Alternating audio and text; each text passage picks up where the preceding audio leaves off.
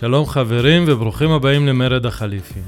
ראשית רציתי להגיד שמרד החליפים מקבל חשיפה הולכת ועולה גם בקרב ישראלים בחו"ל ואני מוקיר על זה. לכן רציתי להגיד לכם תודה. בסוף ההודעה הזאת אני רוצה לבקש את התמיכה שלכם, אבל לפני זה חשוב לי לספר לכם מה אני עושה כאן. את הפודקאסט הזה התחלתי באחת התקופות הכי סוערות בחיי. תקופה שהרגשתי שכל עולמי קורס עליי. באותם ימים של מגיפת הקורונה העסק שלי קרס וכל אשליה של ביטחון שהייתה לי התפרקה. בנוסף לכל העניינים החומריים והרגשות המעורבים שזה הביא, המשבר בעיקר העלה בי שאלה שהדהדה לי בראש לגבי המסלול שבחרתי וההחלטות שלקחתי בחיים. שם הבנתי שמאז שאני זוכר את עצמי עבדתי ורצתי בחיים כמו עכבר על מסלול בלי לשאול מה אני רוצה מהחיים. או יותר נכון, מי אני. ברגעי המשבר מצאתי את עצמי עם אישה וילדה בגיל 35 כשעוד לא הספקתי לשאול את השאלה הזאת אף פעם. במשך חיי חשבתי שאני כן יודע מי אני. היו לי דעות מגובשות ומוצקות על העולם, על הפוליטיקה והאהבה וכל מה שביניהם, אבל ברגע של משבר גיליתי שמה שהיה לי זה רק אשליה של מציאות. רסיסים של אמת. חייתי חיים לא מודעים. כך גיליתי שאפילו הזהות הכי בסיסית שלי, היותי דרוזי ובן מיעוטים, היא לא כזאת ברורה. מה אני באמת יודע על הדרוזים? מה אני באמת יודע על ישראל? על הגבריות שלי, על המיניות שלי? או למה באמת אני סובל מפחד במה ולמה הסכמתי לחיות עם זה? מתוך רצון לברר את השאלות ולקבל תשובות, התחלתי שיחות עם אבא שלי. כי עד כמה באמת אני מכיר את הבן אדם הזה, שחשבתי שאני מכיר אותו כל כך טוב. שיחות שרק חידדו לי את הבורות שלי. כך נולד מרד החליפים. הרצון למרוד במי שאני עכשיו. המרד הוא עבודה עצמית שמצריכה אומץ וכוח. בעזרתכם אני מקבל את אלה. אם אתם פה, סימן שמשהו במסע שלי מדבר אליכם. אם אתם מוצאים ערך כלשהו בפודקאסט, גם אם זה סתם ערך בדורי, אז אני אשמח אם תשתפו את הפודקאסט לחברים ולאנשים שלדעתכם יקבלו ערך ממנו. כבר קיבלתי פניות בהן אנשים אמרו שהתכנים שעלו מהפרקים השפיעו בצורה חיובית על חייהם. אז תשתפו את הפודקאסט שלי, זאת המתנה הכי גדולה שאני יכול לקבל מכם. לבסוף אני רוצה לשתף אתכם בחלום שיש לי. שהפודקאסט הזה יהפוך לפודקאסט מוקלט בווידאו באולפן משלי. אם אתם רוצים לעזור לי להגשים את החלום הזה, אז עכשיו אפשר לשלוח לי תמיכה דרך אפליקציית PayBox. הלינק ל PayBox נמצא בתיאור של הפרק, כך תוכלו לתמוך בפודקאסט ובי אישית. תודה רבה, שלכם, דרוויש. Hello he-bros and she-bros, פרק 36 של מרד החליפים, והפעם שיחה על מתמטיקה. לאורחת הבאה שלנו קוראים רואן טרביה. הזמנתי אותה לפודקאסט אחרי ששמעתי שהיא זכתה במלגה יוקרתית למימון הדוקטורט שלה בפקולטה למתמטיקה שימושית בטכניון. מסלול שבו היא כנראה הדרוזית הראשונה להיכנס. בשיחה ניסיתי ללמוד ממנה מה זה מתמטיקה שימושית או מתמטיקה בכלל, הקשיים שהנושא הזה מביא ואיך מתמודדים עם האתגר של להעביר את הכישרון הזה לדורות הצעירים. בסוף זה גם גלש לעניינים אישיים לגבי הזהות הדרוזית ואיך זה מתבטא בחיים שלה. גבירותיי ורבותיי, היא חכמה, היא יפה והיא מביאה המון גאווה. רוואן טראבה, האזנה נעימה.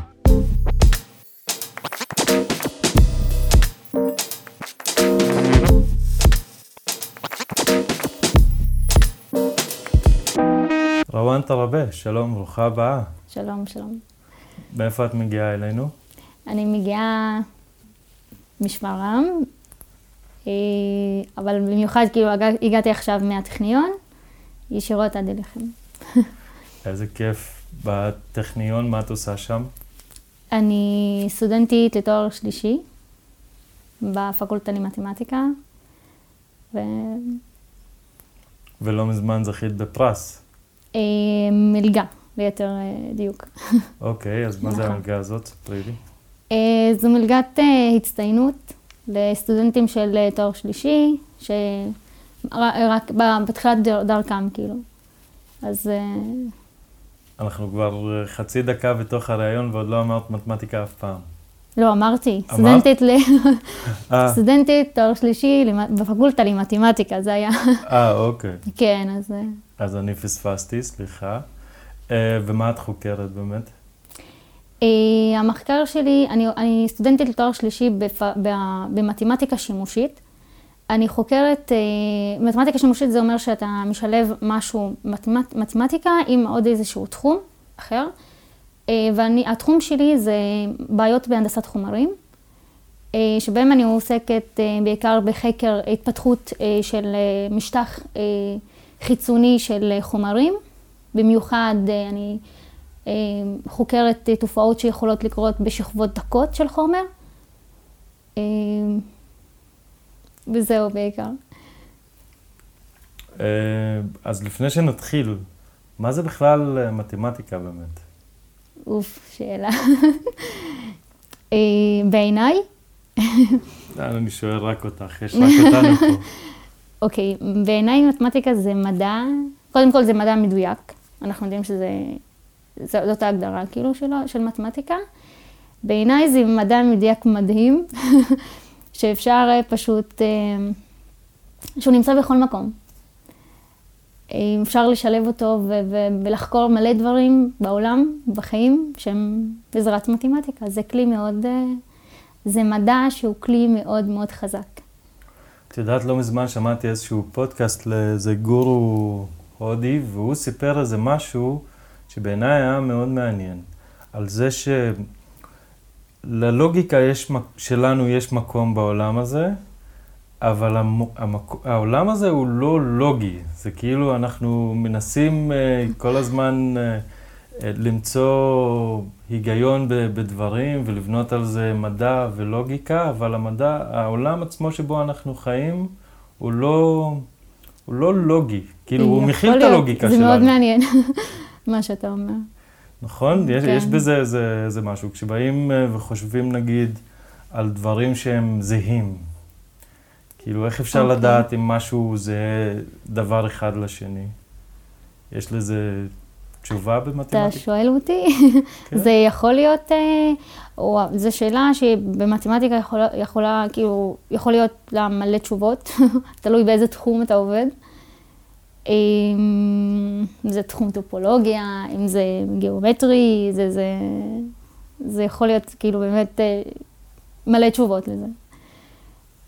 אה, אני ספציפית, לא מתחום הטופולוגי ולא מתחום הגיאומטרי, אז כאילו, אז אה, דברים זהים. שאלה מעניינת, אני אחשוב על זה. באמת, זה... לא, לא באמת אה, רוצה, רוצה להתקיל אותך, סתם אה, נתקלתי בזה ואמרתי לעצמי, עד כמה, עד כמה אנחנו חיים בעולם מאוד מוזר. כאילו, אנחנו יכולים להשתמש בכלים uh, מתמטיים, או אנחנו יכולים להשתמש בתודעה, או אנחנו יכולים להשתמש באטום, או בכל מיני דברים כאלה, בלי באמת להבין את הדבר הזה. כי אם mm, נכון. uh, נגיע למהות של הדברים, נמצא שאפילו אני לא קיים. יש כזה... נכון, נכון, זה מאוד... אה, זה תלוי באיזה... איפה אתה מוגדר בכלל, או איפה אתה חי, מהו ה space שלך. כאילו, זה... זה... בגלל זה מרתק אותי, כאילו, איך אפשר לעשות אה, מדע ולהגיד גם מדע מדויק. אז זה מדע מדויק בתוך הראש זה שלנו. זה tricky, כן, כן, ממש, לגמרי. מדהים. ואיך את הגעת ללמוד את זה? Um, זה התחיל מהתואר הראשון שלי. Um, אחרי שעשיתי שנת uh, מכינה בטכניון, החלטתי, כאילו, היה צריך לבחור נושא. ואז um, פחות עניין אותי כל ההייטק, כל התכנות, כל ההנדסה, ופשוט רציתי משהו שהוא, רציתי מתמטיקה. Mm-hmm. ואז אה, אמרתי, טוב, אנחנו, אתה יודע איך אנחנו חושבים, אנחנו צריכים לעבוד אחרי שלומדים תואר ראשון. אז uh, בחרתי דווקא במשהו מאוד סטנדרטי וקלאסי לבני החברה שלנו, בחרתי בהוראת מתמטיקה בטכניון. אז התעודה שלי זה תעודה משולבת של הוראה במתמטיקה, ומשם זה התחיל. מאוד התחברתי לקורסים של המתמטיקה. ידעתי באיזשהו שלב שאני פחות בעניין של ההוראה, למרות שאני אוהבת ללמד, אבל אה, פחות ראיתי את עצמי בתחום של אה, בתי ספר, והיו אה, לי חוויות, לא מעט חוויות בהוראה, ו... והחלטתי אחרי דווקא חוויה של חצי שנה כמורה בבית ספר תיכון, אה, החלטתי שאני, יש לי פוטנציאל למעבר, להיות אה, פשוט אה, מורה. אני מתנצלת, אני לא מתכוונת שזה, לא, לא מורידה מהערך של הקריירה הזאת, אבל ראיתי שיש לי פוטנציאל לעוד דברים. ואמרתי, טוב, אני יכולה יותר, אני אנסה להשתלב בעוד תחום. ואז דווקא חשבתי, אם אני לא רוצה לעבוד בתור מורה, אז בואי, אולי נלך לכיוון של ההייטק. ואז uh, התחלתי ללמוד תואר שני במדעי מיפוי וגיאו-אינפורמציה.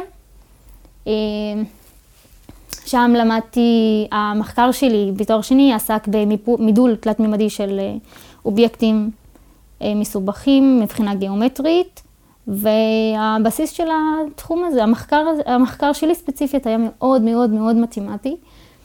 ואחרי זה נחשפתי לעוד תוכנית של מתמטיקה שימושית, ואמרתי, זהו, תואר שלישי שלי זה בפקולטה למתמטיקה בטכניון, נטו, לא שום...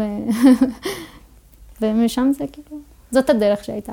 כשאת מדברת, אה, אני שומע כזה עולם שלם, ים מאוד גדול של, של עניינים שקשורים אה, למתמטיקה ושמות. נכון. אחת החוויות, כן, החוויה שלי שהיא כאילו סוג של באמת משקפת את זה. שזה... וזה לא, לא מפחיד אותך? לא מרתיע אותך? מתמטיקה זה שם, אה, את יודעת, מפחיד. מפחיד. לא, אני יודעת שזה מפחיד. אמ, ברור שזה הפחיד אותי בכל, בכמה מקומות, בזמנים מסוימים, אבל בכל זאת הצלחתי להגיע לאן שהיא רוצה. זה פחות מפחיד מלהיות מורה, את אומרת. אה, יכול להיות, כן, יש בזה משהו. כן. אה, להיות מורה זה משהו שהיה, זה קשה. אני מודה שזה קשה. אה, לי יש קייטרינג, ובתקופה של סוף השנה, לקראת יוני, 20 ליוני כזה, אז אני מקבל כל מיני שיחות טלפון להצעות מחיר ממורים ומורות שמסיימים את הבית ספר שלהם. אז ככה אני פוגש את מערכת החינוך, שאני עושה להם כן. קייטרינג. אה, וכשאני עושה להם קייטרינג, אני אומר, الله يستر, זה האנשים שמחנכים את הילדים שלנו? כאילו, זה הפך להיות אה, מקצוע, סליחה על המילה, כזה בזוי. זה, זה אנשים שבאים לשם בשביל לעבוד כמה שפחות, לא? אה, יש בעיה במערכת, וכולם יודעים שיש בעיה במערכת, ואני נתקלתי בזה, ונתקלתי באנשים שאני הופתעתי שהם מחנכים, מורים. אני לא רוצה לפגוע באף אחד, אבל לצערנו, כן, זה, זה המצב. אנשים מגיעים לזה... תספרי לי כי... כזה סיפורים, את אומרת, נתקלת בסיפורים, אז מעניין אותי... אה, נתקלתי באנשים שכאילו בזמן שהיינו בחדר מורים, אני הופתעתי מהרמת רמת השיחה שהייתה שם, ו... בגלל זה אמרתי, אני, יש לי פוטנציאל יותר. אני יכולה להגיע יותר ויכולה לעזור, כאילו, לקדם את החברה בצורה אחרת. לא חייב דרך החינוך, ואני לא פוסלת את האופציה לחזור לשם. אבל לא עכשיו, לא בגיל הזה, לא כשיש אופציה לעשות עוד דברים. בת כמה? אז 29. וואלה. כן. וזה מדהים גם שהתודעה שלך זה לתת שירות לחברה. זה... כן, ברור, זה, זה חשוב. זה מאוד בוגר. כן, זה חשוב, זה ברור, וכאילו... בדרך שלי בלימודים, אני... אלה האנשים שנתקלתי בהם. אנשים שנצאו, לא רצו לתת לחברה, אנשים שתרמו לחברה, ומשם אני מגיעה. וכשהיית בתיכון לא היה לך כזה מחשבה שאת הולכת ללמוד אה, מתמטיקה? כי זה כזה, את יודעת, זה לכוון מאוד אה, גבוה. בחברה שלנו בטח מקדשים את זה, ואנשים אה, מתייחסים אלייך. נכון, ואת האמת שאף פעם לא נתקלתי במישהו שרצה ללמוד מתמטיקה, פיזיקה, כימיה. אחרי, נגיד, בית ספר. וזה, אבל אמרתי לך, זה אחרי שעברתי שנת אה, מכינה, והבנתי שזה מה שמעניין אותי, זה מה שמושך אותי. ואין לך את זה במשפחה, זה בא ממך. אין לי את זה במשפחה, לא, אין לי את זה בסביבה כמעט. מעניין אותי לדעת מה ההורים שלך עושים. אמ, זה גם קצת אה, מסובך, אבל נגיד אמא שלי לא עובדת, היא עקרת בית. עקרת בית, אה, אבל היא תמכה לאורך כל הדרך. ואתה יודע, בזמנו, אז נגיד, הסבא שלי לא אפשר לה ללמוד. אחרי, לא יודעת באיזה כיתה, היא הפסיקה ללמוד, ואז פשוט היא כל כך רצתה את זה. ו- ו- ובמהלך שיחת, בשיחות שלנו אנחנו שומעים את זה ממנה, שהיא, הדבר היחיד שהיא מתחרטת שהיא לא עשתה בחיים זה פשוט להמשיך את הלימודים וללמוד מעבר לבית ספר, לימוד אקדמי ו... שזה מדהים איך שהחברה שלנו עברה כמה קפיצות בנושא הזה. אבולוציה מסוימת, כן. כי גם ההורים שלי לא סיימו בית ספר, נכון. אבא שלי בכיתה, הוא הכי משכיל בזה, בבית שלנו, והוא למד עד איזה כיתה י'. כן, ו- ו- אבל עכשיו נגיד, הם לא, הם אומרים שזה ה... בטח היו לכם שיחות ואמרו שלימודים וחייב, זה משהו שהוא חיוני, נכון? הם לוקחים את זה אבל למקום שהוא לדעתי קצת אה, מוזר כזה, הם מקדשים אנשים שיש להם אה, תארים מתקדמים, הוא אומר, אה, הוא דוקטור, כאילו, את יודעת, זה איזה מישהו, זהו, מורם מעם וזה, אני בכוונה עכשיו, נגיד, לא ממשיך אה, ללמוד באוניברסיטה, כי אני לא צריך אוניברסיטה בשביל ללמוד, אני... אני לומד על זה שאני פוגש אותך ומדבר איתך ופוגש אנשים וקורא ספרים. אני. מסכימה איתך.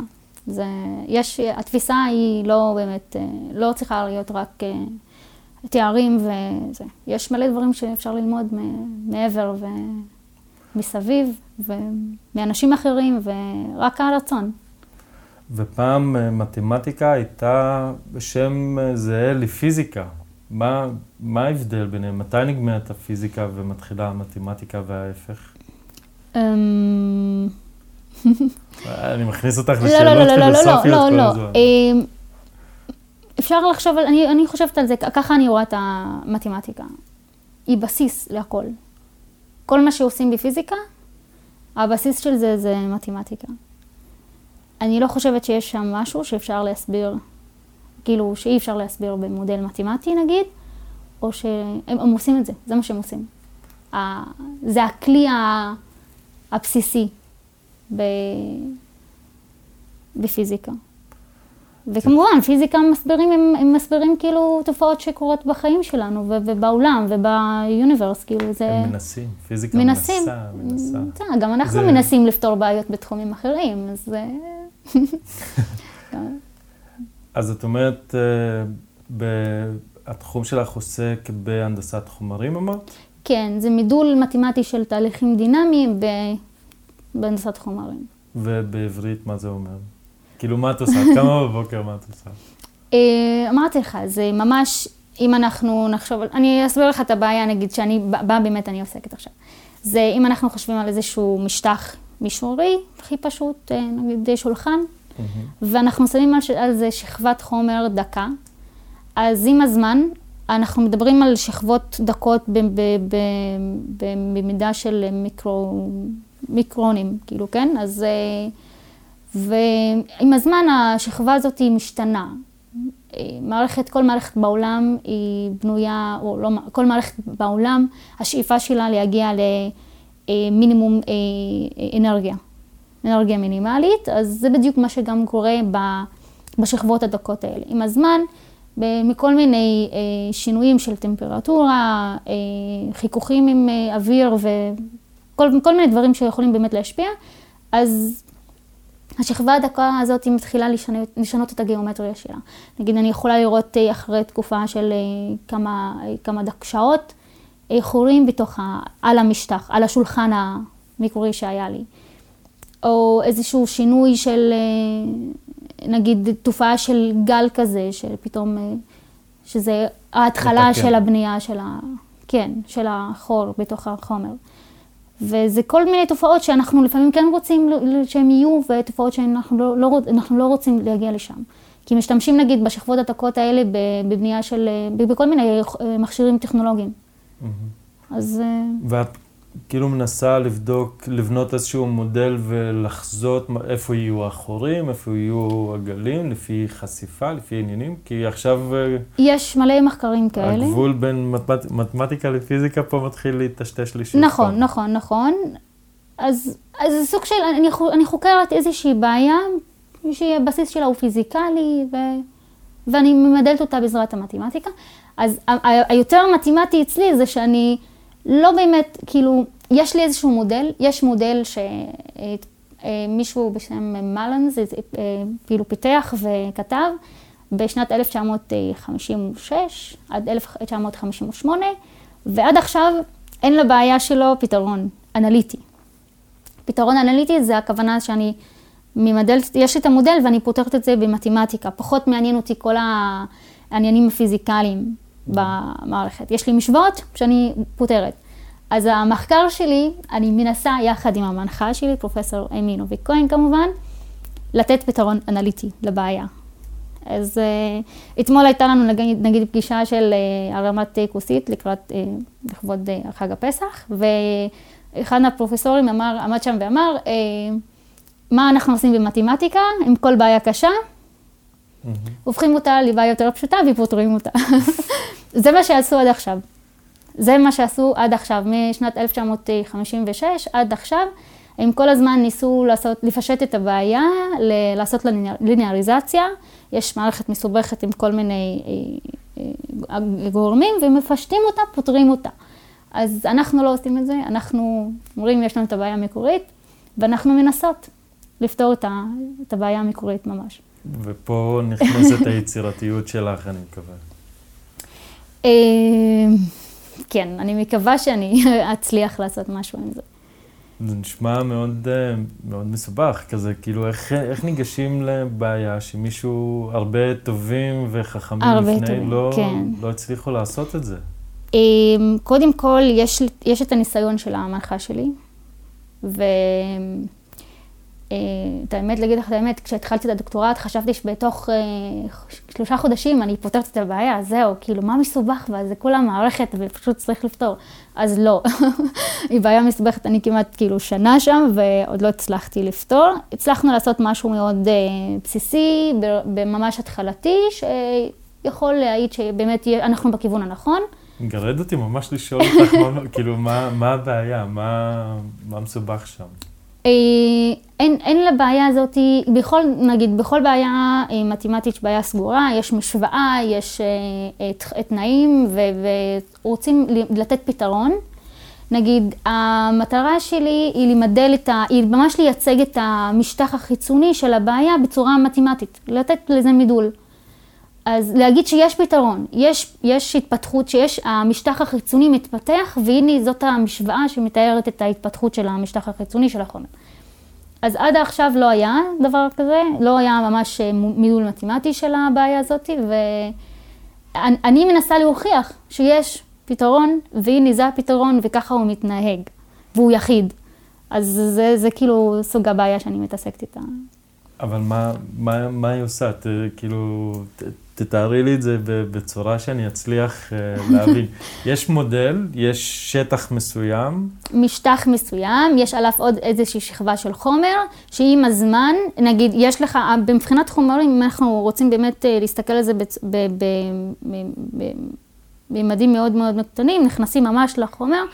אז יש לנו, החומר בנוי מכל מיני, זה נקרא באנגלית גריינס, זה כאילו כמו גרעינים, mm-hmm. אחד ליד השני, שהם יכולים להיות מסובבים באיזושהי צורה ומחוברים על ידי איזשהו אה, משטח. תחשוב על זה שאתה, יש לך שתי קוביות ואתה מצמיד אותן. Mm-hmm. אז נכון שיש לך את הקו שבאמצע שמפריד את שתי הקוביות, אז עם הזמן, אם אנחנו באמת משאירים את החומר על זה, המשטח המקורי שלנו, והחריץ הזה בין שני, שני הגופים, שני הגרעינים, מתחיל פשוט לשקוע למטה. ואז יש לך צורה של אה, משטח שמתחילה להשתנות בסביבת החריץ הזה. Mm. וזה מה שאנחנו חוקרים. אנחנו חוקרים באמת את, ה, את הבעיה הכי פשוטה שקיימת במודל הזה, כן? לא, אני לא חוקרת עכשיו משהו שהוא מסובך מדי, אני דווקא חוקרת אה, כל מיני דברים, מודל שיש בו מלא סימטריה נגיד, וכל מיני, אני מתעלמת מכל מיני גורמים אחרים שיכולים להשפיע לי על ה...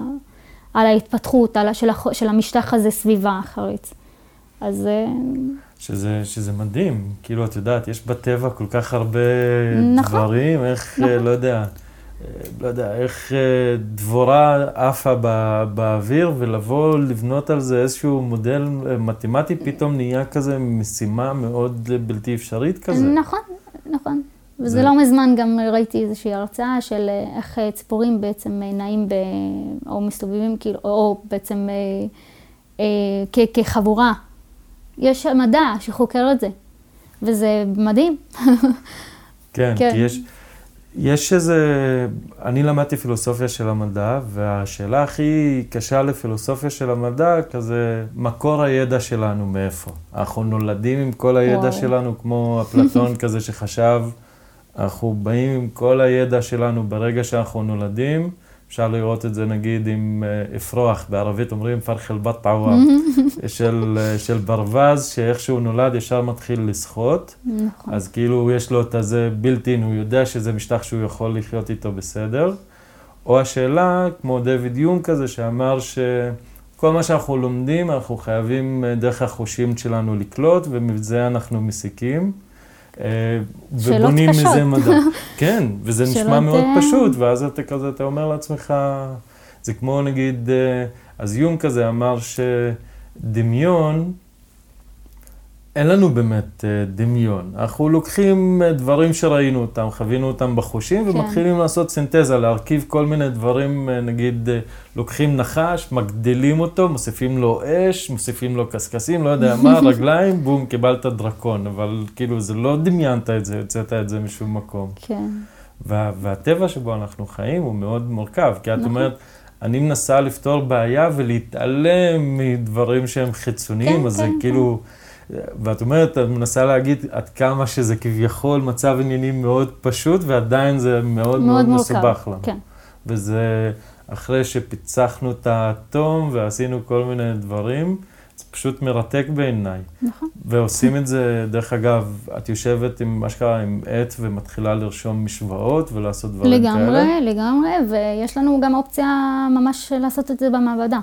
כאילו, לראות את זה בעין. ממש, להביא איזשהו חומר, לשים עליו איזו שכבת חומר דקה אחרת, ולבדוק את ה, איך באמת זה משתנה. ויש תוצאות שהן באמת, אה, שיצאו ממעבדה של ה- מהנדסת חומרים פשוט, שיתוף פעולה כמובן, ש... וואו. שאנחנו באמת רואים מה מתרחש שם, ואנחנו... ונגיד מי שנתן לך את המלגה, אז מה, מה הם מנסים, אה, ב, הם מהמרים עלייך שתצליחי לפתור נגיד את הבעיה הזאת? אז אה, מה יצא להם מזה? מה, כן, מה השימושים כן. של זה? אה, קודם כל, המלגה היא פשוט, היא עזרה כלכלית כמובן. וכן, כשנרשמנו למלגה יחד עם המנחה שלי, היא פשוט כתבה מכתב המלצה, וכנראה היא הצליחה לשכנע אותם שאנחנו נעשה משהו טוב לעולם הזה. אז... אה, והשימושים של זה? מה... אה, אז כמו שאמרתי, זה, זה, זה נמצא עכשיו, כאילו כרגע השכבות הדקות האלה ו, וכל מיני, תחשוב על זה שאתה, נגיד יש לך איזשהו אה, אה, פריט מסוים בתוך אה, עוד איזשהו מכשיר טכנולוגי שאתה לא, רוצה לשמור נגיד עליו. אז מה שאפשר לעשות זה פשוט ממש אה, לשים עליו עוד שכבת חומר, שהמטרה שלה היא לשמור על ה... על ה... על מה ש... כן, ואז... אה, לבודד. אז נגיד אנחנו רוצים שזה לא, לא, השכבה הדקה שאנחנו ששמנו היא לא באמת, אה, תתפורר. בדיוק, או שנהיו פתאום בה עוד חומר- חורים או משהו, כי אז השכבה שדווקא רצינו לשמור עליה נחשפת. וממש שימושי, זה משהו ש... וטכנולוגיה זה משהו שרץ ומתקדם, ו... ויש לך רגעים כאלה שאת מרגישה מתוסכלת חבל הזמן, למה עשיתי את זה לעצמי? אה, ברור. כי זה קשה, ויש רגעים כאלה, ויום הולכים לישון, יום אחרי, פשוט מתאוששים, וכמה- ומתאהבים מחדש בכל מה שנמצא שם. ו... את ממש מאוהבת בזה, כן, כן? דרך אגב, ברמות האלה זה, זה עדיין נחשב תלת מימד, או שזה כזה בגלל שזה מאוד דק, אז זה כזה מתחיל להיות? אז זהו, אם אנחנו, אז כמו שאמרתי לך, אני כן לוקחת בעיה שהיא מאוד מאוד מאוד אה, מורכבת, ו- וכבר שנים לא הצליחו לפתור אותה, אבל בכל זאת אני גם אה, עוסקת במודל שהוא, מנסה להפשיט את המודל שיש לי. אז המודל שאני לוקחת, נגיד, הוא מודל מאוד סימטרי, כך שאם אני אקח איזשהו, אה, נגיד, אה, חתך של הצורה, או חתך של השכבה דקה עם, ה- עם המשטח המקורי, אז יש לי סימטריה נגיד, לא משנה מאיפה אני לוקחת את החתך, אז עדיין זה מתאר לי את אותו, Mm. אותה התפתחות. אז אני, כן, לוקחת את הבעיה המורכבת ואומרת, עכשיו אני יכולה להסתכל על זה בדו-מימד. כי זה, כי זה מעניין. אני פעם קראתי איזשהו ספר בפיזיקה דווקא, ופתאום אה, הוא אמר שם אה, כזה שנגיד במתמטיקה אוקלידית, בגיאומטריה אוקלידית, כל המשולשים הם 180 מעלות בזוויות שלהם. נכון. אבל בתלת מימד, פתאום זה משהו אחר לגמרי, יש יותר מ-180 מעלות. נכון. ואז מדברים על עוד מימדים, כאילו, איך אפשר לדבר על עוד מימדים בכלל? לא יודע. אפשר לדבר על עוד מימדים, אבל קשה מאוד לדמיין. אנחנו לא מסוגלים כבני אדם לדמיין מעבר לשלושה מימדים. וזה אחד, ה, נגיד, זה אחד הקשיים שלי בקורסים שמתקדמים במתמטיקה. לחשוב על דברים, או כאילו להבין את הדברים שאתה לא יכול באמת לראות בעין, אבל עדיין, זו תיאוריה שהיא נכונה. ולקבל אותה, כמובן.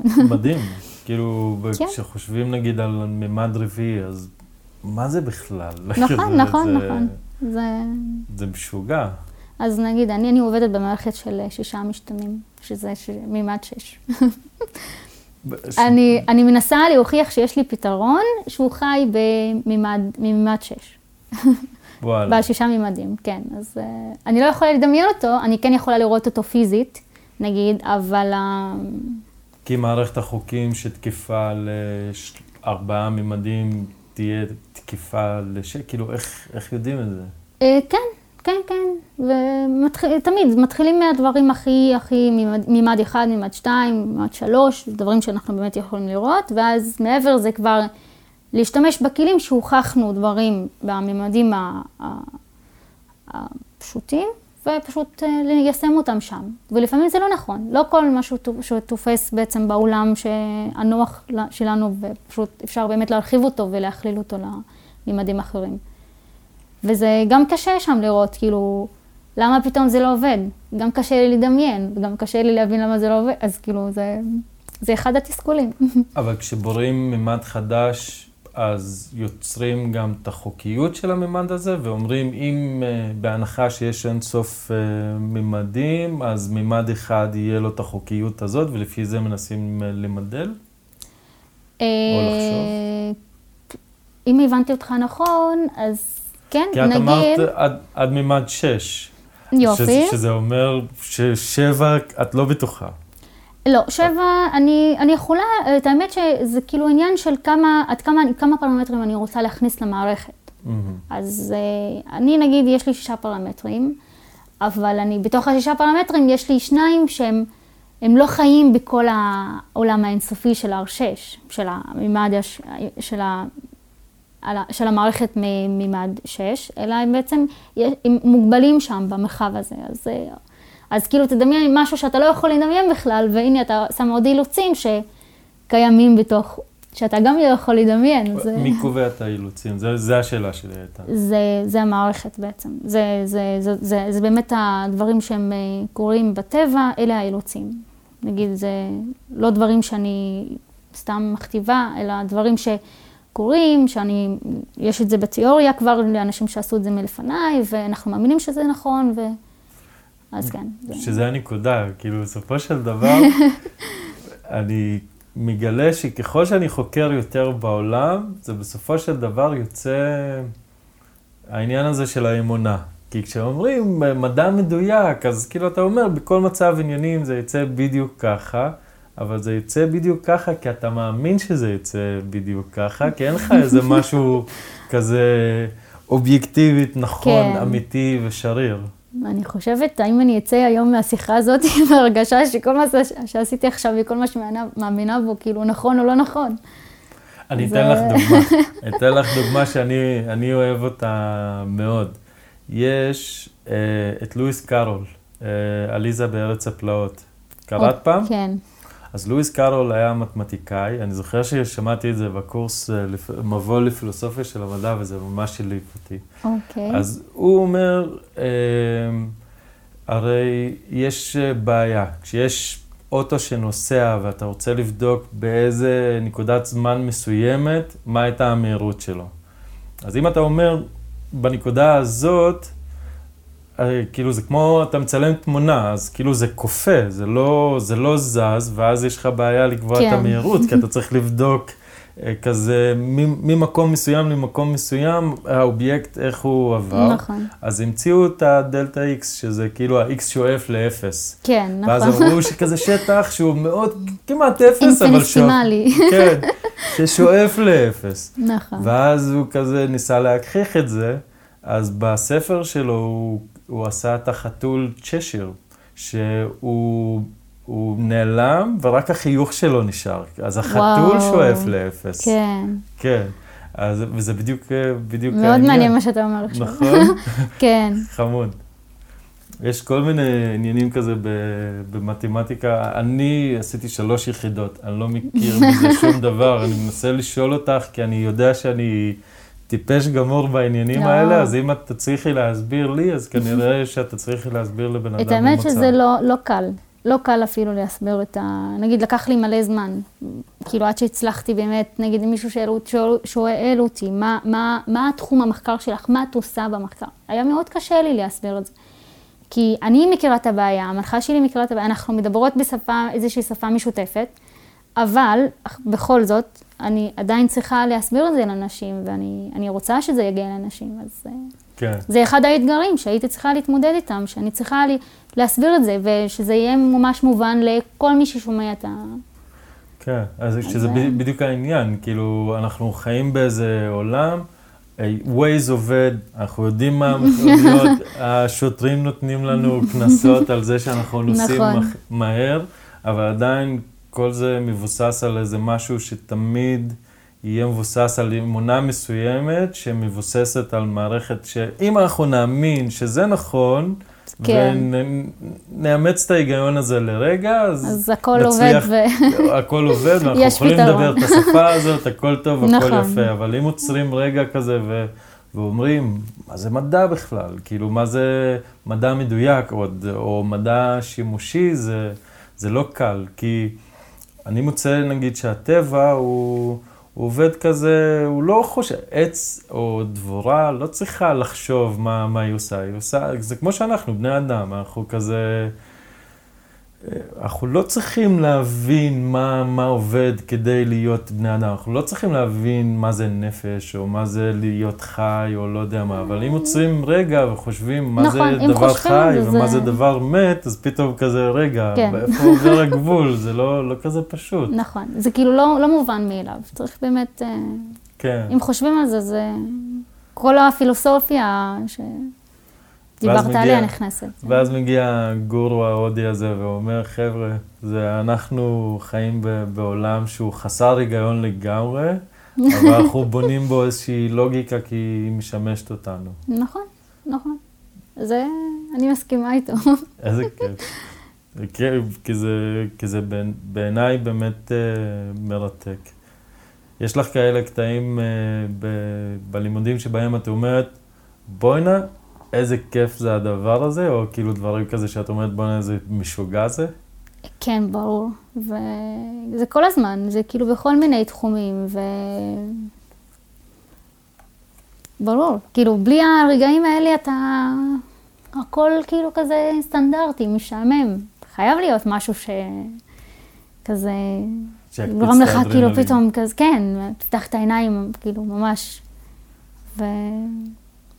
יש מלא רגעים, חייב להיות רגעים כאלה, כי אחרת זה לא...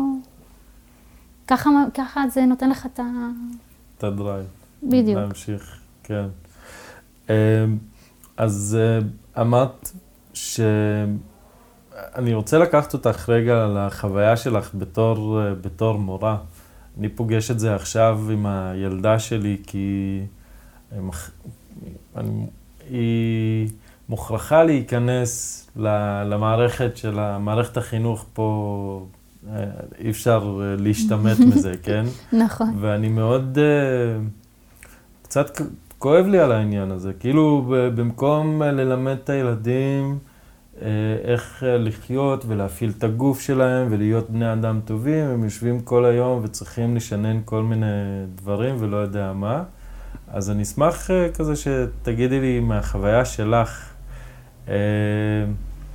מה פחות בסדר במערכת החינוך, ואיך אני כאבא יכול אה, דווקא כזה לעשות יותר טוב מזה. מה פחות בסדר? אוף, זו שאלה קשה ויש לה... שואל כי אני אבא מודאג, זה הכל. אמ, כאבא, אתה יכול, אתה יכול לדעת, כאילו, לשים, אתה יכול ללמוד, לשים את הגבול. נגיד, למתי, כאילו, אפשר, נגיד, לשים את הלימודים בצד, כל, כל המשימות, כל ה... ולאפשר, לתת לילד, כאילו, כאילו, אנחנו יותר בוגרים, אנחנו... אני בטוחה שגם כאילו כל מי ש... כאילו כל בן אדם, כאילו אחרי גיל מסוים, אחרי שהוא חווה חוויות, יש לו חוויות בחיים, הוא מבין שבית ספר זה לא הכל, לימודים זה לא הכל, ויש מעבר. אז אה, זה, זה נראה לי אחד הדברים שבמערכת החינוך היא פחות קיימת, מנסים לשלב אותה ב, בכל מיני אה, תוכניות וזה, אבל עדיין, כאילו צריך לדעת לשים את הגבול, לחיות את החיים ו... ו... ליהנות, מאשר פשוט אה, להצטמד נגיד ל... לבגרויות ולעבור כן, את המבחנים. כן, כל הדברים האלה, זה, זה... למרות זה... שאני עשיתי את זה נגיד, בסדר? לא היו לי מלא דברים מעבר ל... בתקופה של הבית ספר נגיד. אה, בכל זאת, אבל אה, חבל שלא עשיתי מלא דברים גם מעבר, ו... אני עשיתי רק את הדברים האלה. אני, בת, אני בתיכון הייתי סטודנט, תלמיד מאוד מאוד מאוד גרוע, כי הכל כזה עבר, הייתי בחמש יחידות במתמטיקה, עברתי לארבע, עברתי לשלוש, ביליתי יותר שעות על החוף מאשר בזה, כי זה מאוד שעמם אותי גם, כל העניין הזה של... אתה לומד למבחן בשביל להקיא את החומר, ואז שתי שניות אחר כך אתה שוכח מזה, זה לא מעניין אותך, כן. זה לא פוגש אותך בשום צורה, וכל הזמן מכריחים אותך שזה מה שאתה צריך לעשות, וגם הכי גרוע, שגורמים לך להאמין שאם לא תעשה את זה, אז נכון, אתה לא בסדר, נכון, כאילו נכון, אתה נכון. דפוק, אתה נכון. גרוע, אתה... זה, זה מה שצריך לשנות, וזה מה, שצריך, מה שהורים צריכים לשים לב אליו. כאילו שזה, יש, יש גבול, יש, צריך גם לחיות, לבנות חוויות. לחוות, לחוות. כן, כן, כן, זהו, כאילו, אה, מעבר, אפשר מעבר ל... להתמקד בחוויה, אני כן. חושב שזה, שזה עניין טוב, בגלל זה אני גם אה, לומד יוגה. וביוגה, בכלל במדיטציות ובדברים כאלה, מתרכזים מאוד בחוויה, אה, כי וואלה, בן אדם יכול לעבור כמוני חצי מהחיים שלו ולהבין שלא שמים לב אה, לחוויה, ובחוויה יש כל כך הרבה קסם, אנחנו נכון. לוקחים כל כך הרבה דברים כמובנים מאליהם, שזה, אני לא יודע, אני לא זוכר מי, מי אמר את זה פעם, נראה לי אוסקר ויילד, אני לא בטוח. אה, שהוא אמר, העולם כזה פלא שאם אני לא נמס לתוך ה... אני יושב על כיסא ואני לא נמס עליו, כאילו, שזה... שזה נכון, וואו. ש, שזה מטורף, נכון. כאילו, כשחושבים על זה, ושאנחנו... יש לנו את הגוף הזה, ואנחנו זזים, ודברים מפעילים כן, אותנו. כן, כן, יש מלא דברים שאנחנו לוקחים ככה כמובן מאליו, ואם עוצרים רגע, וזה בדיוק התחלה של השיחה שלנו, אם רוצים רגע וחושבים באמת על מה שקורה, אז כאילו, זה זה יכול באמת אה, לשגע ולקחת אותנו למקומות מאוד אה, דווקא מדהימים. ניסית פעם לעשות מדיטציה? אה, ניסיתי, אני חושבת, אבל לא הצלחתי. לנסות עוד פעם. כן. מדיטציה זה, זה, זה חוויה מאוד מאוד מאוד עוצמתית. אני פחות ב... אפילו יוגה, זה טוב, אני, אני אוהבת, אני מאוהבת ב, ב, בספורט הזה, אבל זה כאילו... אוהבת יותר לנוע, כאילו ככה, לנוע ופחות uh, ברוגע הזה. Uh, טוב. אני, זה, זה כנראה מגיע גם עם uh, גיל מסוים, או state of mind מסוים. יכול להיות. כן. לא שלא עשיתי יוגה, עשיתי. הייתי אפילו פעם בכמה קורסים, ו... כאילו כמה שיעורים, וזה מאוד נחמד. וואלה. אז את באה משפרעם. נכון. ספרי לי קצת על שפרעם, איך זה להיות שם. אה, מאוד, אני אוהבת את העיר שלי, את האמת. אני... ומגלים את זה לפעמים גם קצת, אה, אחרי שמבלים בחוץ קצת, ונפגשים עם אנשים אה, אחרים, ופתאום אתה מתחיל לשים לב שוואלה, אתה אוהב את המקום שממנו הגעת, ושפרעם היא עיר מאוד נחמדה. יש בה מלא אנשים, היא מעורבת, שזה אחד היתרונות, לדעתי. אמ, אם יש משהו ספציפי שאתה רוצה לדעת, כאילו, אז... אה, אני יכול עכשיו להתחיל לכתוב לך אה, ספרים על דאלית אל כרמל. וואו. אה, כן, כי האדם הוא תבנית נוף מולדתו, והרבה מזה מגיע מהמקום הזה. נגיד, ראיינתי פה את שדי, שדי אלון. שדי הוא היה חבר שלי מעוספיא. אוקיי. והוא נוצרי, אני דרוזי. אה, ונגיד, באחת השיחות שלנו פעם, אה, אנחנו נגיד, הדרוזים תמיד מדברים על הנוצריות ועל זה שגברים דרוזים מאוד נמשכים לנוצריות, כי זה כזה פרי האסור. זה נכון אבל. ואז, ואז בשיחה איתו הבנתי כן. שהם בינם מסתכלים על הדרוזיות, כי אסור נכון. להם, נכון. אז זה כזה, והם אומרים כמה שהדרוזיות יפות וזה, ואני כזה מהצד שלי, רגע, את, אתה עם הצד של היפות, לא, כן, לא? ההפך. אז... אה, אז זה מעניין, יש כל מיני דינמיקות. אני הייתי פעם בחתונה בשפרעם, של איזה בחור שעבד איתי, וזה... אה, כן, התרבות הנוצרית הייתה פחות מוכרת לי עד לא מזמן, ופתאום כזה להיות בחתונה עם כנסייה, כן, איך היחסים בין נוצרים לדרוזים, למוסלמים, שפרעם, אה, הכי הרבה יש שם מוסלמים, נכון? נכון. וואלה, אז זה בכלל, יש כזה דינמיקות גם, ויש שכונות, ויש עניינים, אני מאמין. נכון, אבל עדיין, מסתדרים. זה בטוח. כן. זה בטוח, כי זה כולם אנשים שבחרו לחיות במקום הזה, מן נכון. הסתם. זה, בגלל זה אני שואל אותך. לא, זה לא... משהו, אני חושבת, שדווקא מייחד אותה, העיר הזאת, שזה שמראה שאפשר, אפשר להיות uh, כל כך שונים, ועדיין. לגמרי. נכון. ואז את אה, מגיעה לטכניון, עכשיו את חושבת, אה, אחרי שתסיימי, את תחזרי לגור בשפרעם? לא, אני, אני גרה בשפרעם, כל הזמן. אני פשוט עושה את הנסיעה שלי כל יום לטכניון. לא נכון. נכון. פקקים, עניינים. את האמת שלא, כי אני, יש לי את החופש הזה של להתחיל את היום מתי שאני רוצה. אה, אוקיי. אז אמ, כן, בהתחלה, נגיד, כשהתחלתי ללמוד בטכניון, אימא שלי סירבה שאני אגור במעונות. ממש, היה בשבילה, זה כאילו לא, נקודה שאנחנו לא, לא מדברות עליה אפילו. מתוך אמ, שמרנות. כן, ואני כאילו, נגיד, אני בחורה אולי השנייה שהתחילה ללמוד בלימודים אקדמיים, ואז זה, כאילו, זה לא היה... השנייה במשפחה או השנייה? לא, כאילו, במשפחה מורחבת גם אפילו, זה לא... וואלה. אז אמ, זה לא היה כזה נפוץ אפילו. ולא משנה, לא רק במשפחה שלנו, אצלנו, אצל. בשפרעם, אז... אה, אז לא דחפו אותך כזה, לכי תהיי דוקטורית, את כאילו עשית את זה למרות, לא בגלל. כן, לגמרי. וואלה. ו... אבל זכיתי בתמיכה של המשפחה. זכיתי בתמיכה שלהם. והם דתיים ההורים שלך? אימא שלי כן דתייה. ואבא שלך לא? אה, סיפור קצת מורכב. אוקיי. אה, כי אני... אני מנסה לבדוק, לא בגלל להיכנס לך לעניינים של המשפחה, אלא אה, את... אני נגיד לא בקשר עם, ה, עם האבא שלי, אז mm. כאילו עם אמא שלי, ו, ועברנו סיפור מאוד מאוד קשה. אמא שלי דחפה אותנו ללמוד, mm-hmm. ממש כאילו אחרי שאנחנו מסיימות בית ספר, אנחנו צריכות ללמוד, וזה מה שעשינו.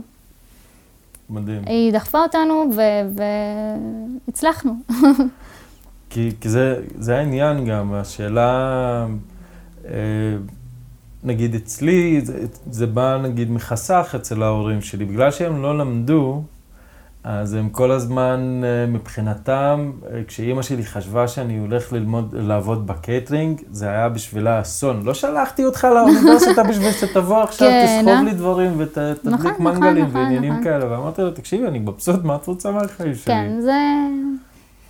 זה, זה משוגע, כי הם כל הזמן מנסים לדחוף אותך שתהיה גרסה נכון. יותר טובה מהם, ושתגשים את החלומות שלהם. את החלומות כן? שלהם, ואז כזה אתה שואל, שואל את עצמך, רגע, מה, מה איתי בסיפור הזה? נכון, וכאן אנחנו, זה, זה כאילו איפה שה... כל אחד צריך באמת לעמוד על שלו ולהגיד, אני עושה מה ש... או אני עושה מה שטוב לי ואני עושה מה שמתאים, mm-hmm. מה שמשמח אותי, זה מאוד מאוד חשוב. ומה השאיפות שלך? מה את רוצה לעשות? אוף. את האמת ש... טוב, כשהתחלתי את הדוקטורט היה ברור שיש שתי אופציות. או שאני משתלבת אחרי זה בהייטק, או שאני יכולה, או אפילו שלוש אופציות. אה, או שאני משתלבת בהייטק בתור חוקרת באיזושהי חברה, משהו, אה, או שאני יכולה להמשיך ב... כ...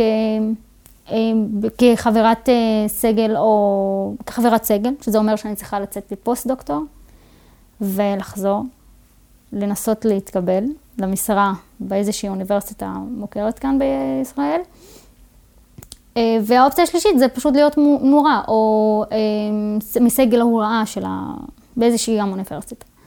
אז דווקא עכשיו השאיפות שלי זה דווקא להיות, להמשיך באקדמיה, לצאת לפוסט. אה, יכול, ויכול להיות שאני אחרי שאני אחזור, אני לא אתקבל, יכול להיות שאני כן אתקבל, יכול להיות שאני אחליט שלא טוב לי, אני רוצה לעבוד באיזושהי משרה, אז כאילו זה, יש מלא אופציות, ו... ואם תתקבלי לפוסט נגיד בקיימברידג', אז תטוסי לגור? כן. בחו"ל? כן. אמא שלך תרשה לך? אמא שלי עכשיו היא סוג של, אני מנסה, היא, היא עכשיו יותר מבינה מה המצב, יותר מבינה מה, מה אני עושה, ואני לא חושבת שתהיה לה בעיה. והיא יושבת... ואני תמיד אומרת לה, כאילו, את יכולה לבוא איתי. אז כאילו... נשמע כמו עסקה טובה. כן, היא לא, לא תסכים, אבל... אה, כן, זה...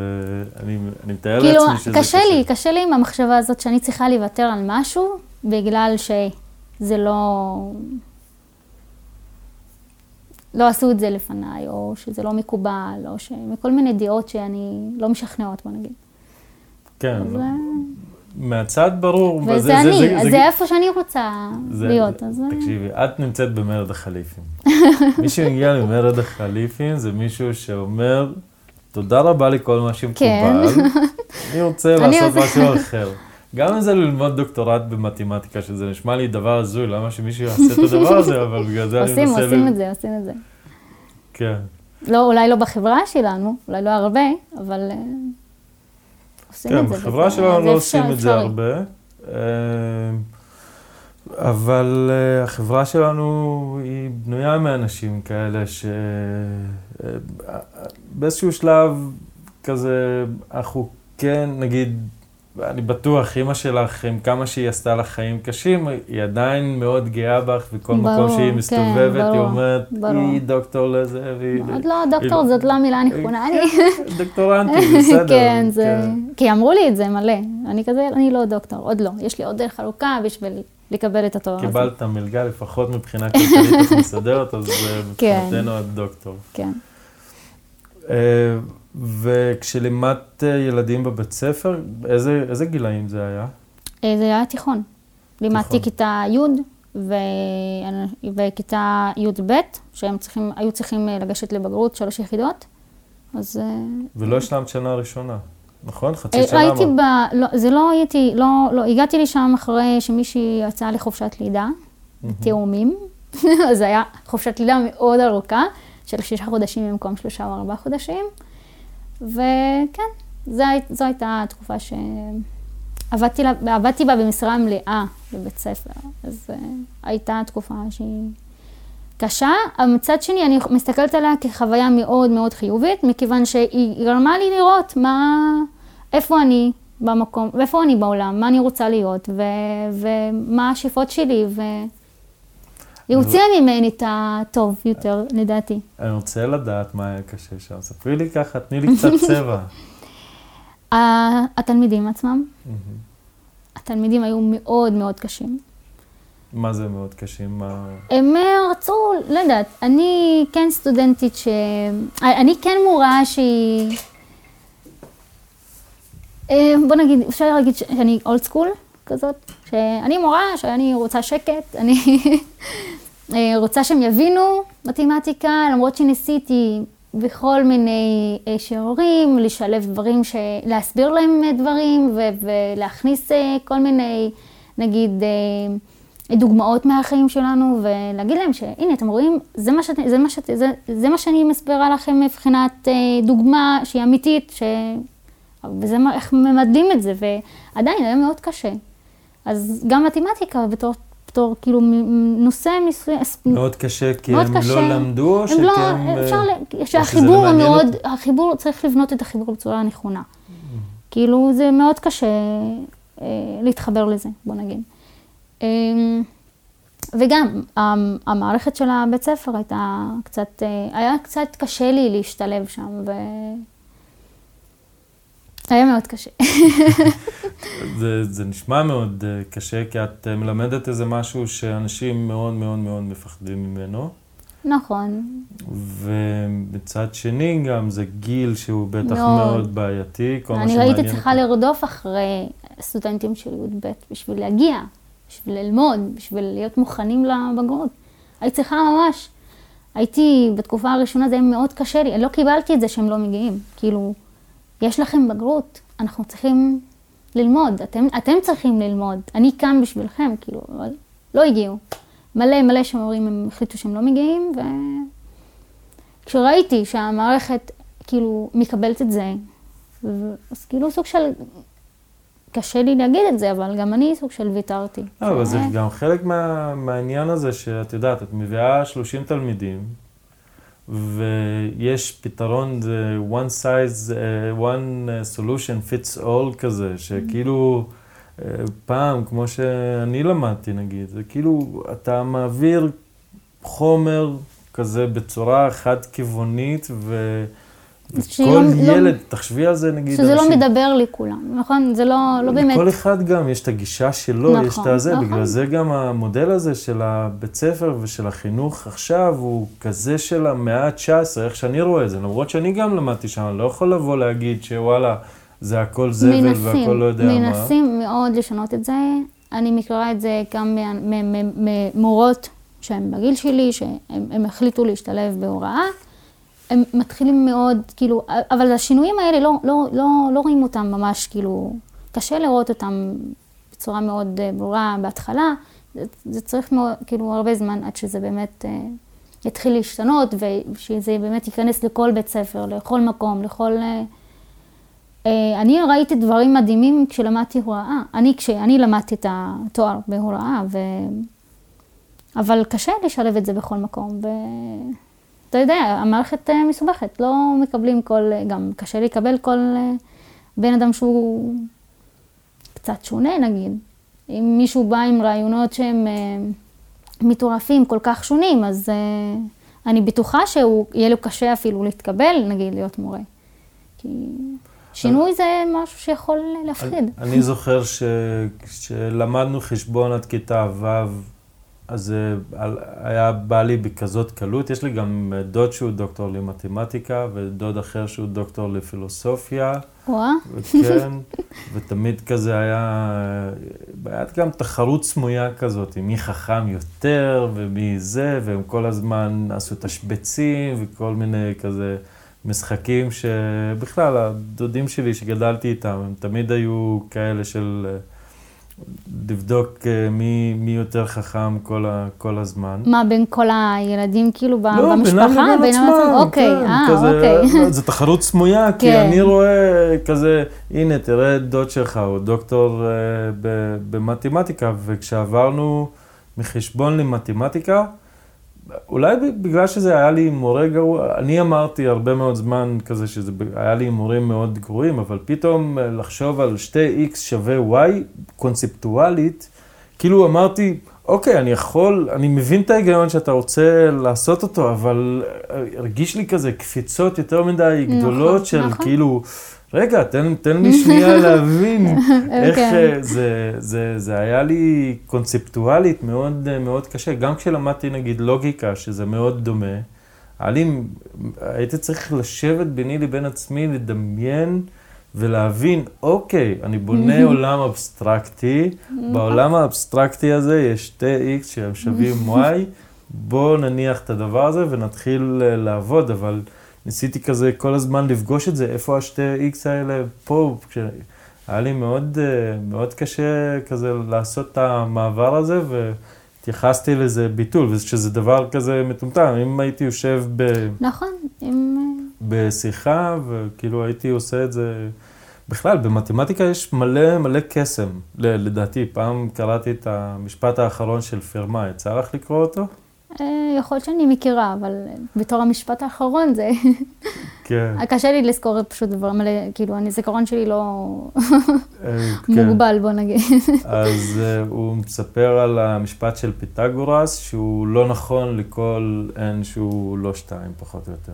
אוקיי. Uh, וספר מאוד מעניין, מאוד מאוד נחמד, כי אני, שאין לי שום גישה למתמטיקה, פתאום כזה הצלחתי לקרוא דברים, ואשכרה... ולהבין, ו... להבין, אוקיי, אה, סבבה, כן. אני לא, לא צריך לפתור את זה, לא צריך uh, זה, אני יכול לשבת ואשכרה לקרוא את זה ולהבין על מה...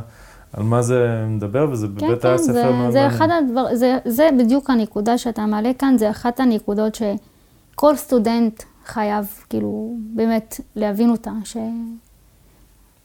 כי אנחנו מגיעים, אני חושבת שאנחנו מגיעים ללמוד תואר ראשון, כאילו, ממלא, כאילו, עם, הרבה מאוד לחץ, ולא לא רואים את כל הקסם, כל הדברים שמעניינים, ו... ו... שיכולים באמת אה, לקחת אותנו עוד מקומות יותר מגניבים אפילו. לגמרי. אז נגיד במשפט האחרון של אה, פרמה, אז אני אספר לך עליו קצת, כי ממה שאני זוכר, קראתי אותו זה לפני 20 שנה, אבל הוא, יש את המשפט של פיתגורס, שאומר שכזה במשולש אה, שער כן. זווית, אז uh, בריבוע, A בריבוע פלוס B בריבוע שווה C בריבוע. אז נגיד כשמוסיפים עוד מימד לקוביות, אז יוצא שהקובייה ש... שיוצאת היא לא... היא לא, היא לא מלאה, היא חסרה. לא יודע, פתאום כזה כשעוברים לתלת מימד, אז המשפט זה הזה כזה לא פתאום לא, לא עובד. וזה, וזה מדהים לחשוב איך פתאום כזה קפיצה כזאת יכולה לעבוד. אז בגדול, הבחור הזה היה איזה אציל צרפתי במאה ה-18, והוא היה זבל של בן אדם. הוא רצה להראות לכולם שהוא כזה חכם יותר מכולם, והיה שולח כזה כל מיני מכתבים. והיה איזה קטע שהתדיינו בשאלה הזאת כדי לבדוק עד אין סוף אם אפשר להוכיח את המשפט הזה. והוא כתב, מצאתי פתרון נפלא בפשטותו, שהשוליים האלה קצרים מלהכיל אותם, וזה פחות או יותר העניין, בגלל זה, זה בכלל לא הבעיה שלו, אבל בגלל שהוא כזה, כולם חשבו שהוא פתר את זה, אז כזה חושבים שזה המשפט האחרון של, של פירמה. אה, אבל מה שקרה שם, שמי שכן פתר את זה בסוף, היה, לקח איזה 300 שנים עד שהצליחו באמת לפתור כן, את זה, זה... ו- ומי שעשה את זה, אה, לאורך השנים היה כל מיני אנשים שפתרו חלקים מהמשפט, והוא ישב, שם את עצמו באיזה עליית גג לאיזה 13 שנים, וכדי להצליח לפתור את הבעיה הזאת, הוא זכה באיזה פרס, נראה לי של איזה מיליון לירה סטרלינג או משהו בסגנון, לא זוכר בדיוק אוקיי. אה, אוקיי. מה, מה היה הסיפור. בטוח לא שווה 13 שנים, לא דיבר עם אף אחד, לא נפגש עם אף אחד, אבל מה שעלה משם, שהוא לא יכל למצוא את הפתרון לזה בלי להשתמש במחשבים ובכוח אה, עיבוד של מחשב, כי פתאום באמת זה נהיה... מאוד... אה, בגלל הממדים כאילו, שזה כנראה, יכול... אני לא, לא יודע בדיוק מה, מעניין, לא זוכר אני, גם. אני אקרא את הסיפור הזה. ו- וזה גם אה, עניין כזה של עד כמה, כמה אנחנו באמת יכולים להמציא דברים חדשים, ועד כמה אנחנו תלויים במחשבים ובכוח כן? עיבוד של נכון, מחשבים. נכון, נכון. פוגשת את זה גם עכשיו בעבודה שלך? אני יכולה, אני, יכול להיות שאני אפגוש את זה. אני יכול להיות שאני כן אצטרך, אה, נגיד, לעסוק בנומריקה, שזה גם לחקור את הבעיה שלי, אבל מבחינת אה, אלגוריתמים וזה. אבל אני פוגשת את זה, ב, אני, אני מכירה אנשים שפגשו את זה, וכן, בלי כל הטכנולוגיה המתקדמת הזאת, אם לא, זה לא היה אפשרי לפתור את הבעיות שהיו להם, וכן, זה, זה מקל מאוד פשוט, זה עוזר מאוד, אז, וזה מדהים, עצוב קצת, אני לא בן אדם של... שאוהב הרבה, נגיד... פירוטכניקה. כן, זהו, אני... לייזרים ועניינים ו... נכון, אז... אה, וואלה, אז במעבדה את לא משתמשת בדברים האלה. לא, בגלל זה כאילו כשדיברתי עם המנחה שלי, החלטנו כאילו שאני הולכת לתחום, לצד האנליטי, אני לא, פחות אוהבת נומריקה ו... מעניין מאוד מה שאת... כן, למרות שבתואר שני היית צריכה מאוד כאילו לבנות אלגוריתמים, אני, הבעיה שלי הייתה לפתור את זה, הייתה, הבעיה שלי הייתה למדל מתמונות, אז זה נטו ממש לבנות אה, אלגוריתמים שפותרים את הבעיה הזאת, ממדלים, שחזרים, הייתי צריכה ממש לבנות הכל ולראות את זה, למדל את זה לתוכנה שמציגה גרפים. אז... אה, אבל אה, גם, אני לוקחת את זה גם כחוויה שהיא חיובית, שטוב, למדתי, ראיתי, זה מאוד עניין אותי, אבל פחות, אני לא רוצה לעסוק בזה יותר נגיד בתואר שלישי, ואחרי זה, אז... אז את לא טכנולוגית. כן, אפשר להגיד שאני לא טכנולוגית. אני, אני, את העבודה הראשונה שלי באוניברסיטה כתבתי בדף ועט. עד עכשיו אני עושה את זה. ונזפו בי. אמרו לי, תקשיב, פעם אחרונה שאתה עושה את הדבר הזה, עבודה באקדמיה, אתה צריך שזה יהיה על מחשב. כן, מוקלד ו... ואני הכי אולד סקול, כאילו, אני, אני הייתי תמיד ילד, רץ יחף בשכונה, ובאמת, אף פעם אמרתי, אני שונא מחשבים, אני לא רוצה להתעסק בזה. כן. ועכשיו אני קצת יותר באהבה עם זה, אבל עדיין זה... לא, זה לוקח זמן, וזה כאילו, כן, יש, יש אנשים שזה אצלם כאילו זה יכול, הקפיצה היא מאוד אה, נגיד חזקה, ופשוט, אה, אני אצלי זה חייב להיות כזה יותר אה, לאט, ואני גם משתמשת עכשיו הרבה יותר, אבל עדיין נגיד, כל ה... במחקר נגיד, אני, אין, אין דבר שאני אין, מה, אין, אין דבר כזה שאני חושבת על משוואות ו, ועל דברים בלי לכתוב אותם ב, ב, ב, על דף, כאילו, וזה לא, לא יכול לעבוד, זה לא יכול להתקדם פשוט. אז אני צריכה את הדף כן. הריק עם העט ופשוט לקשקש. כן, אני מקשקש בכמויות, וזה גם תמיד כל מיני רשימות, אני מפזר מלא דפים. אני לא אקולוגי בקטע הזה נכון. בכלל. כן, גם אני. אז אוקיי, חוץ ממתמטיקה, מה את אוהבת לעשות? אם אני רוצה שהילדה שלי מתישהו תצא חכמה ומבריקה כמוך, אז... אפשר, אפשר לעשות מלא דברים חוץ מללמוד מתמטיקה. לא, סתם, אני שואל כזה, כן. מה את אוהבת עוד לעשות? אה, בעיקר אני, אני עושה, אני, אני מתאמנת בכדורעף, משחקת כדורעף. וזה כאילו מה שאני עושה. זה משהו שמחייבים אתכם מהטכנו, לא? לא, לא, לא, לא, לא. זה היו קורסים כאלה בתואר ראשון, שאתה היה צריך ממש לקחת כמה קורסים של ספורט בשביל לסגור את התואר. עכשיו אני עושה את זה ממש כאילו בשביל עצמי. כדורעף זה כיף. כן, כדורעף חופים. וואלה. כן, אז אני משחקת כדורעף חופים, משתדלת להגיע פעמיים בשבוע לאימונים. אני אוהבת לעשות קצת ספורט כזה, אני עושה הליכות עם הכלב שלי. אלה כאילו החוויות הקטנות שמעבר ל... מה החוויה? ללכת כאילו עם הכלב? ש... כן, זה, זה כאילו... איזה כלב יש לך? זה כלב מעורב, פשוט, שכן.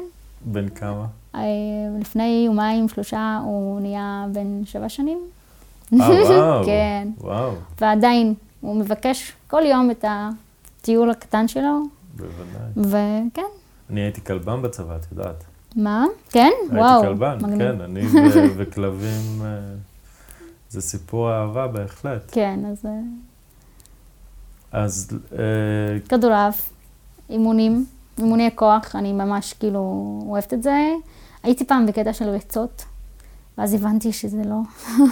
אני לא אוהבת את זה. מה? השארת את זה לקרוואן. כן, השארתי את זה, היא ממש גם מצליחה בזה, כאילו. כן.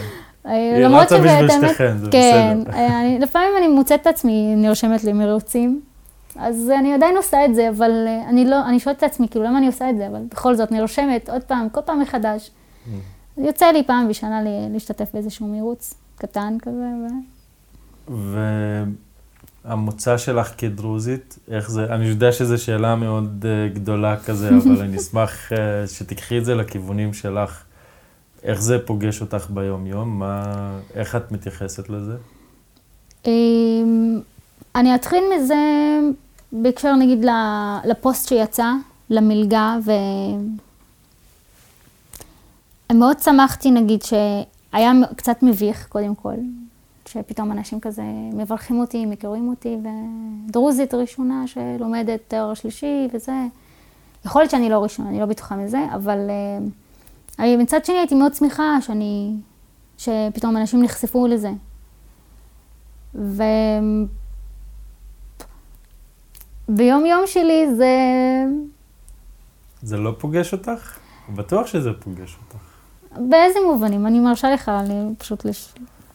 אה, א', את באה מסביבה מסוימת, גדלת בסביבה מסוימת, את אומרת גם שאימא שלך אה, דתייה, נכון. ואנחנו חברה שהיא מאוד... אה, שמרנית. ו... היא מאוד שמרנית, ונגיד את אומרת, את עושה כדורעף חופים.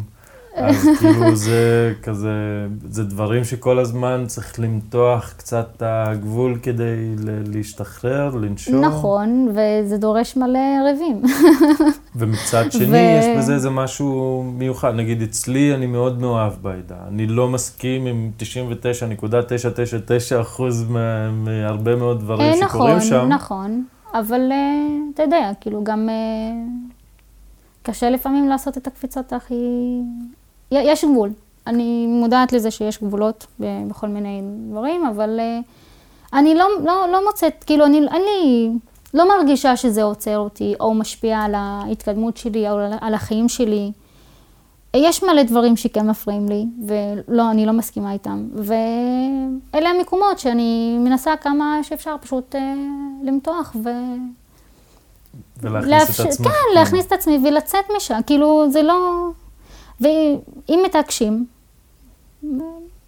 מקבלים את זה, כאילו... כי חלק מהעניין, נגיד, מזה שבהנחה שאת הדרוזית הראשונה, כי זה באמת לא משנה, מבחינתי כן. את באמת הראשונה והאחרונה. לא, לא, אני, לא אני מקווה מאוד שאני לא אהיה אחרונה. סתם. לצורך הדיון, זה באמת לא משנה, אבל במספרים גדולים, אז הממוצע הוא זה שקובע מה, מה יהיה, חוק המספרים הגדולים, וזה נכון, כאילו נכון. אומר שזה יגרור אותך אה, למטה או למעלה, או לכל מיני כיוונים. בגלל זה אני שואל, איפה את רואה את עצמך ביחס, אה, א', באמונות הדתיות שלך, או אם זה פוגש אותך? אני נגיד גדלתי כילד דתי.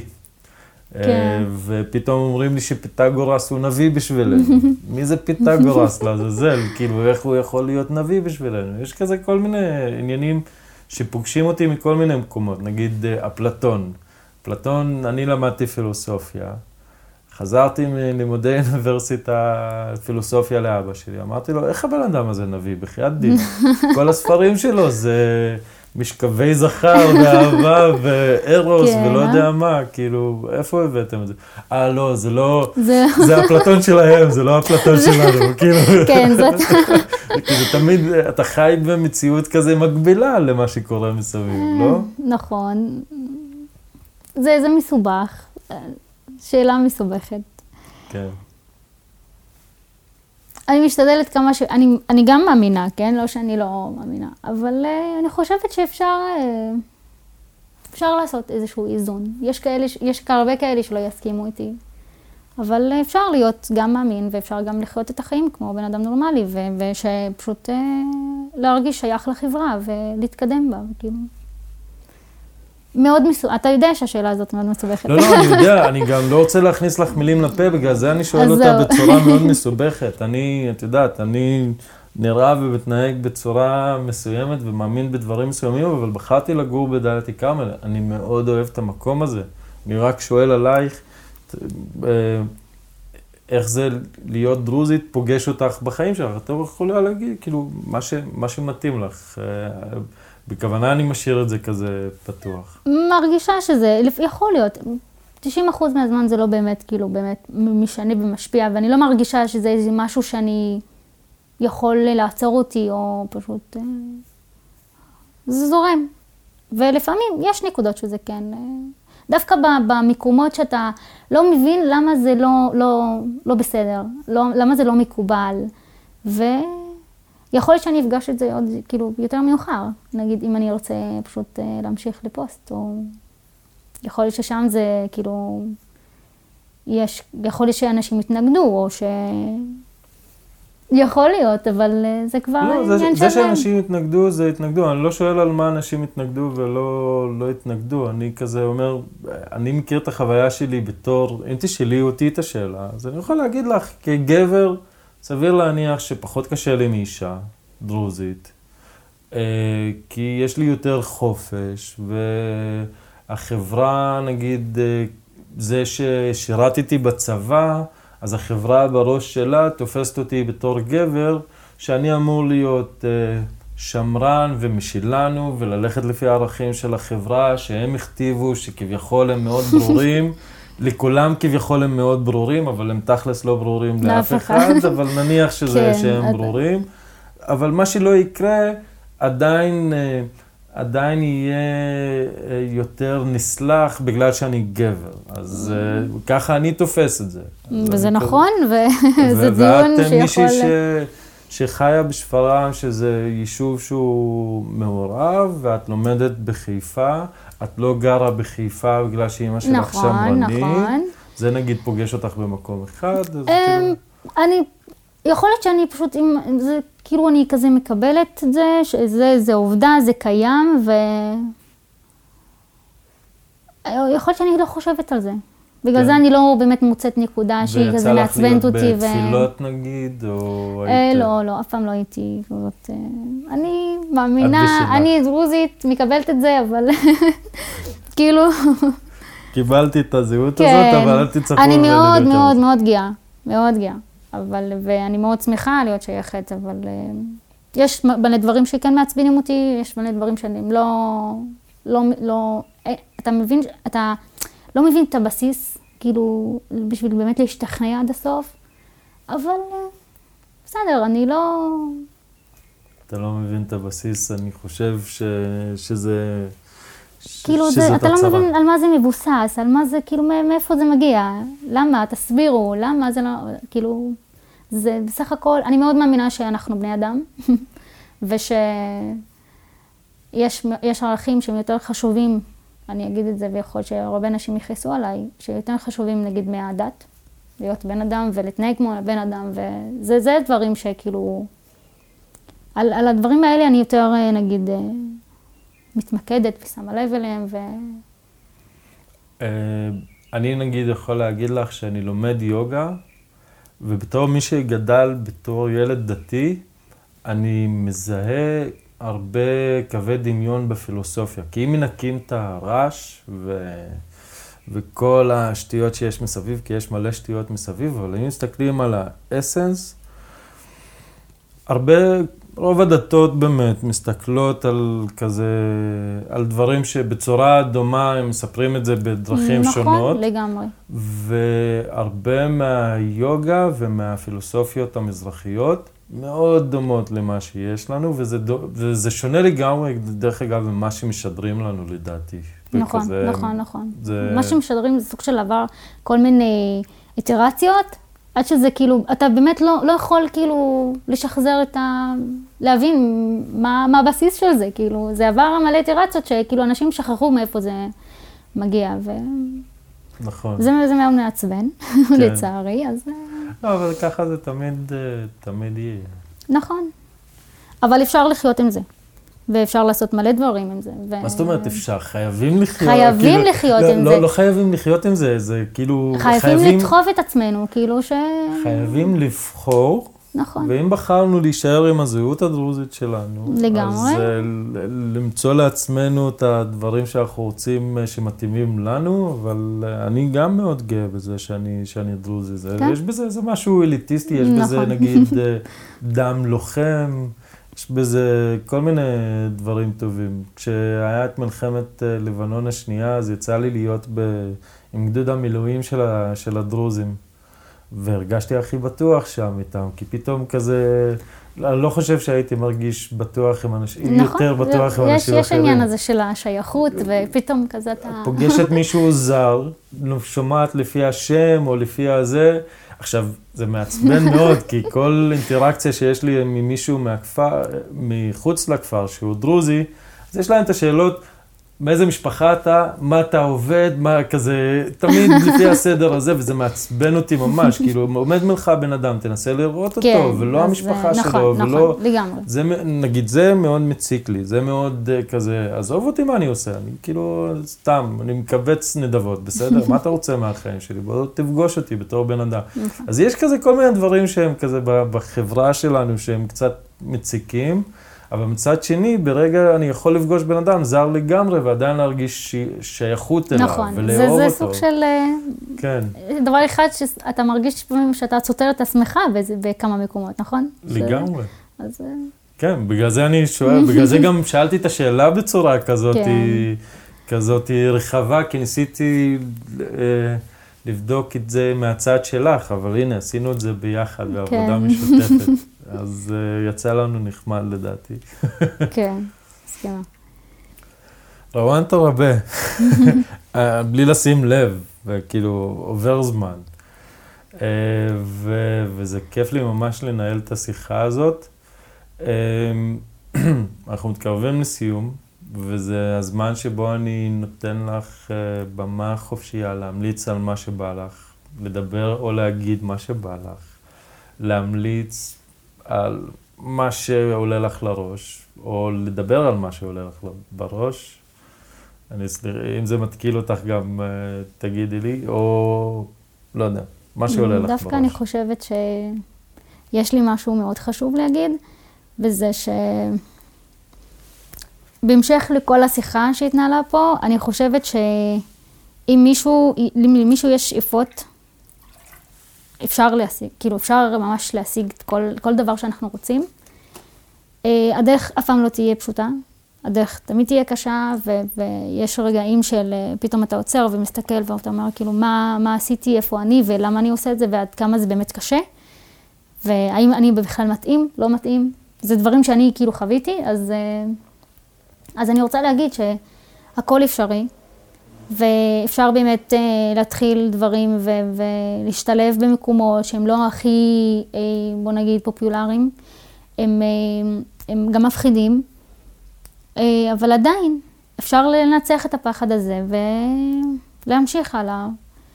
אני מקווה בתור, אה, אני מקווה בתור אישה לראות עוד, אנש, עוד נשים שעושות דברים שהם מגניבים ומשתלבות במקומות לא הכי טריוויאליים. אני מאוד רוצה שזה יקרה, ואני חושבת שזה המקום לכל אחד ואחת מאיתנו, פשוט ממש לגרום לחברה שלנו פתאום כזה לת- כאילו, לעוף, לעוף. כן, בדיוק, לעוף, להתקדם ו- ולהשתגע. אז uh, הכי חשוב זה לעשות, לעשות דברים שאנחנו מאוד אוהבים, הכי הכי אוהבים. דברים שמשגעים אותנו. זה, זה ה... אלה הדברים שפשוט, אחרת אנחנו משעממים, החיים משעממים. ו- עם המסר המדהים הזה, יכול להגיד לך רק שאני מאוד גאה בך, למרות שלא פגשתי אותך עד השיחה. הזאת, ואני מאוד שמח אה, על מה שאת עושה. במיוחד שאת מעבירה גם את הכאב של זה, כי זה נשמע מאוד לא, לא קל, נשמע מאוד מתסכל ברור. ומאוד אה, קשה, אבל את שלמה עם זה, וצריך אה, לנפץ אה, תקרות זכוכית ותקרות ממש. אה, ברזל וכל תקרה אפשרית, אני בעד. רואנטה רבה, היה לי עונג אה, גדול, ושתמשיכי ותצליחי ותעשי מה שמתאים לך ומה שטוב לך ותעופי על העולם. וואו, תודה. ממש כן. תודה. בכיף, יאללה, ביי ביי. אז זה היה עוד פרק של מרד החליפים, מקווה שנהנתם. אני רוצה להודות לאייל חלבי על העריכה והליווי, שום דבר מזה לא היה מתקיים בלי העזרה והתמיכה שלו. ולכם מורדים ומורדות יקרים, תמשיכו לשתף אותי בתגובות מהחוויות שלכם על הפודקאסט, כי זה הדבר שנותן לי דלק להמשיך את המסע הזה. זה מכניס לי אוויר לריאות וסומק ללחיים. וכמובן, לא לשכוח לעשות לייק לעמוד הפייסבוק והאינסטגרם של הפודקאסט ולשתף חברים בתכנים שאהבתם. לבסוף, אם אתם רוצים לתמוך בפודקאסט עכשיו, ניתן לעשות את זה דרך אפליקציית פייבוקס בקישור בתיאור של הפרק. את הפודקאסט הזה אני עושה ביוזמה אישית, וככל שיקבל תמיכה גדולה יותר, כך אוכל לשפר את התוכן והשירות שאני עושה למענכם באהבה גדולה. זהו. עד כאן להפעם, ונתראה בפרק הבא. דרוויש.